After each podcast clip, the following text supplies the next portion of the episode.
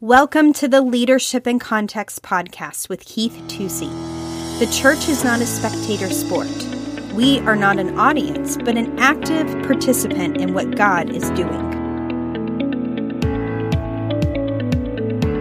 Hi, this is Keith Tusey for Leadership in Context. Thanks for joining me today for our few minutes together. We've been looking at the book of Ephesians, the picture of the New Testament church.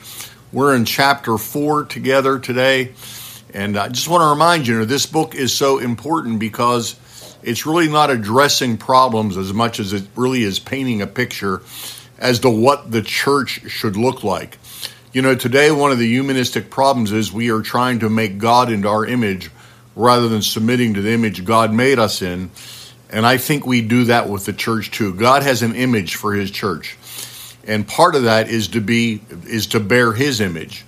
And so we've got to be very careful that we don't become kind of retail oriented and just demand that the church be what we want it to be. But there's a picture that the apostle paul throws out here uh, that is just really magnificent. The more you understand the more you look at it. So i'm just going to go to verse 3 real quick it says, being diligent to preserve the unity of the Spirit in the bond of peace. That would be a good subtitle for this whole chapter. He's talking in the first verse about walking in a manner worthy of the Lord. Then he says, and here's what this looks like to hold, uh, you know, this unity, to preserve the unity, to fight for it of the Spirit in a bond of peace. And then he actually, as he usually does, as the Bible does, begins to give us ways to do that. And when you get down to verse 11 and 12, it says, And when and he who descended, meaning into hell, is himself, he also ascended far above all heavens that he might fill all things. And he gave some as apostles and prophets, some as evangelists, some as pastors and teachers, for the equipping of the saints, for the work of the service, to the building up of the body of Christ. So these are resurrection gifts. This is what Jesus gave to the church he was dividing his ministry up and multiplying his ministry among the believers. And he said, Now here's one way you come into unity. You you have these fivefold giftings that need to be honored. They're they're they're labors with me. They're bringing us together so that we'll have unity and that we will be built up and that everybody will do the work of the ministry. In other words, you know, the church is not a spectator sport. We're not an audience we are participating in what God is doing. You know, we don't go to church and watch somebody else worship. We go and we go and worship. We don't go to church and just listen to somebody talk. We ask the Holy Spirit to talk to us and to talk through us as well. So those resurrection gifts are real important in Paul's painting of the church. And it's amazing to me today how many people just of their own volition, they think they've got the authority just to take these gifts and do away with them. And I will tell you this as a believer, how you receive those gifts and relate to those gifts will say a lot about your maturity. Because the truth is, those gifts come in imperfect vessels. Uh, they're, they're more like you than they're not like you, but yet God has put a supernatural gifting in them. And that gift is for you. So learning to draw that gift that out, that gift out is is really important. Then if you go to verse 15, he says, Now what is our response? But speaking the truth in love, we are to grow up in all aspects into Him who's the head, even Christ. He's reminding us who the head of the church is. The head is Christ.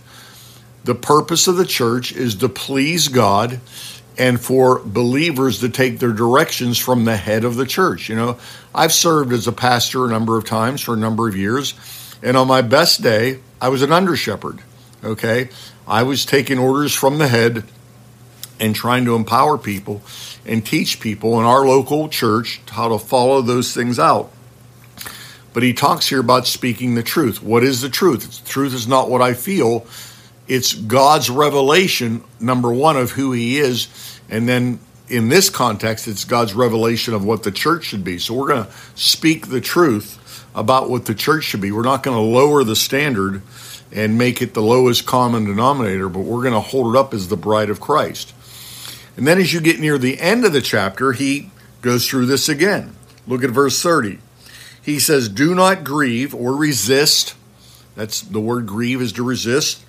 The Holy Spirit of God by whom you were sealed for the day of redemption. So when you got born again, you were sealed. Now, this word sealed here is, is very uh, kingly. In other words, when the king had a document, he sealed that document. He, he put his stamp on it and says, This belongs to me. This is authoritative. This is my writing. This is my decree. So when you got born again, God stamped you, okay? He said, You belong to me and what I put in you is of my doing. And then he follows up with, Let all bitterness, wrath, and anger, and clamor, and slander. Now listen to the things he names.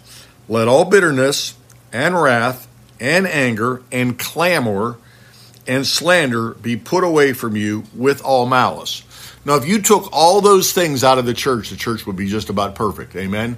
But what he's saying is put them away. Even though you're sealed with the Holy Spirit, those things are going to try to penetrate that seal. And if you've been taught and if you're holding fast to the unity of the Spirit and the bond of peace, you're not going to tolerate bitterness. You're not going to tolerate wrath, that's getting even, anger, that's selfishness, clamor, that's just making noise and being a distraction, right? There's a lot of clamor that goes on in the church, you know, wrestling and fussing about stuff that really doesn't amount to anything. And slander, that's false accusation, that's gossip, right?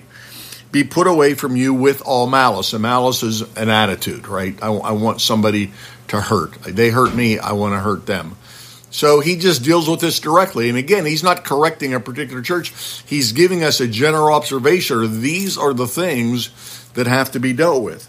And then he goes on and gives the antidote for it. He says, Be kind one to another. Be kind one to another. Be tender hearted, forgiving each other just as God in Christ has also forgiven you. Just as. The word just as appears many times in the New Testament. In the book of John, particularly, it appears many times.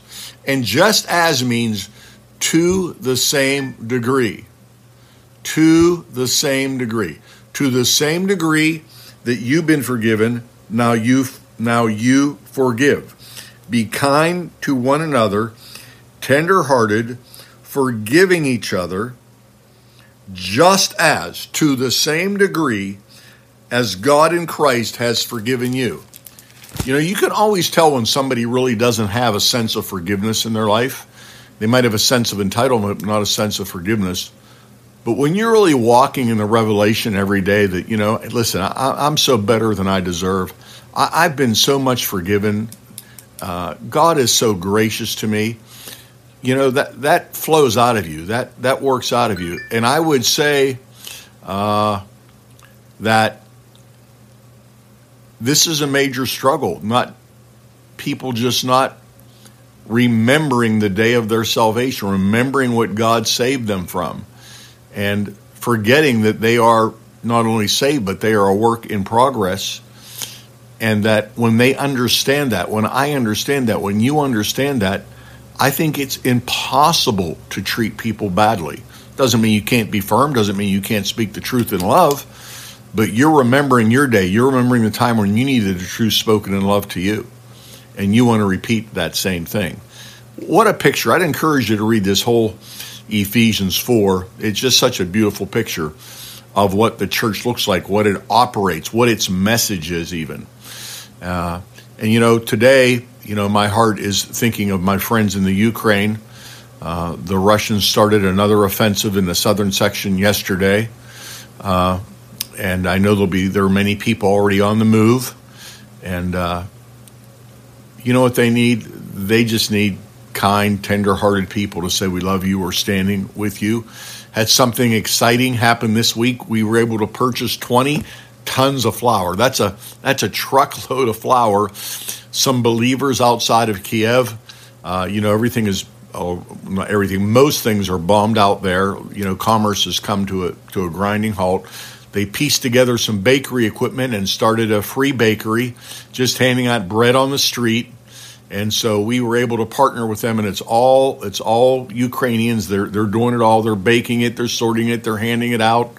And uh, so we were able to get them a truckload of flour. How about that? But thanks. Uh, there's a good chance uh, that you've given to something like that. So I, I want to just say thank you.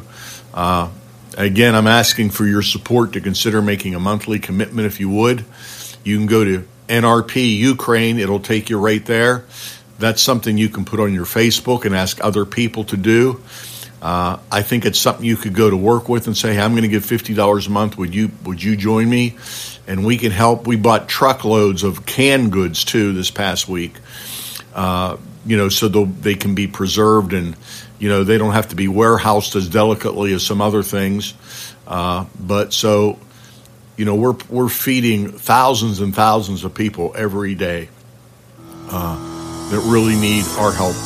And we're getting to show off jesus in his church and i just want to thank you for being a part of that. Uh, read ephesians 4 let it speak to your heart. See the great picture god has for you and the high expectations he has for his church hey this is keith tusey for leadership in context kindness being tenderhearted forgiving this is what should define the church. We are honored and privileged to be the church to the people of Ukraine. If you would like to partner with us to help these precious people, visit nrpukraine.com to give a one time gift or a monthly gift to help make a difference one life at a time.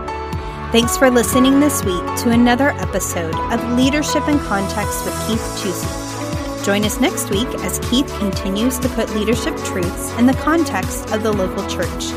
As always, subscribe, like, rate, and share our podcast.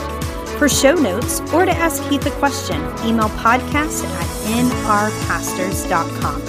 If you would like more information, you can check out our website, find us on Facebook, or follow us on Instagram at nrpastors. See you next week.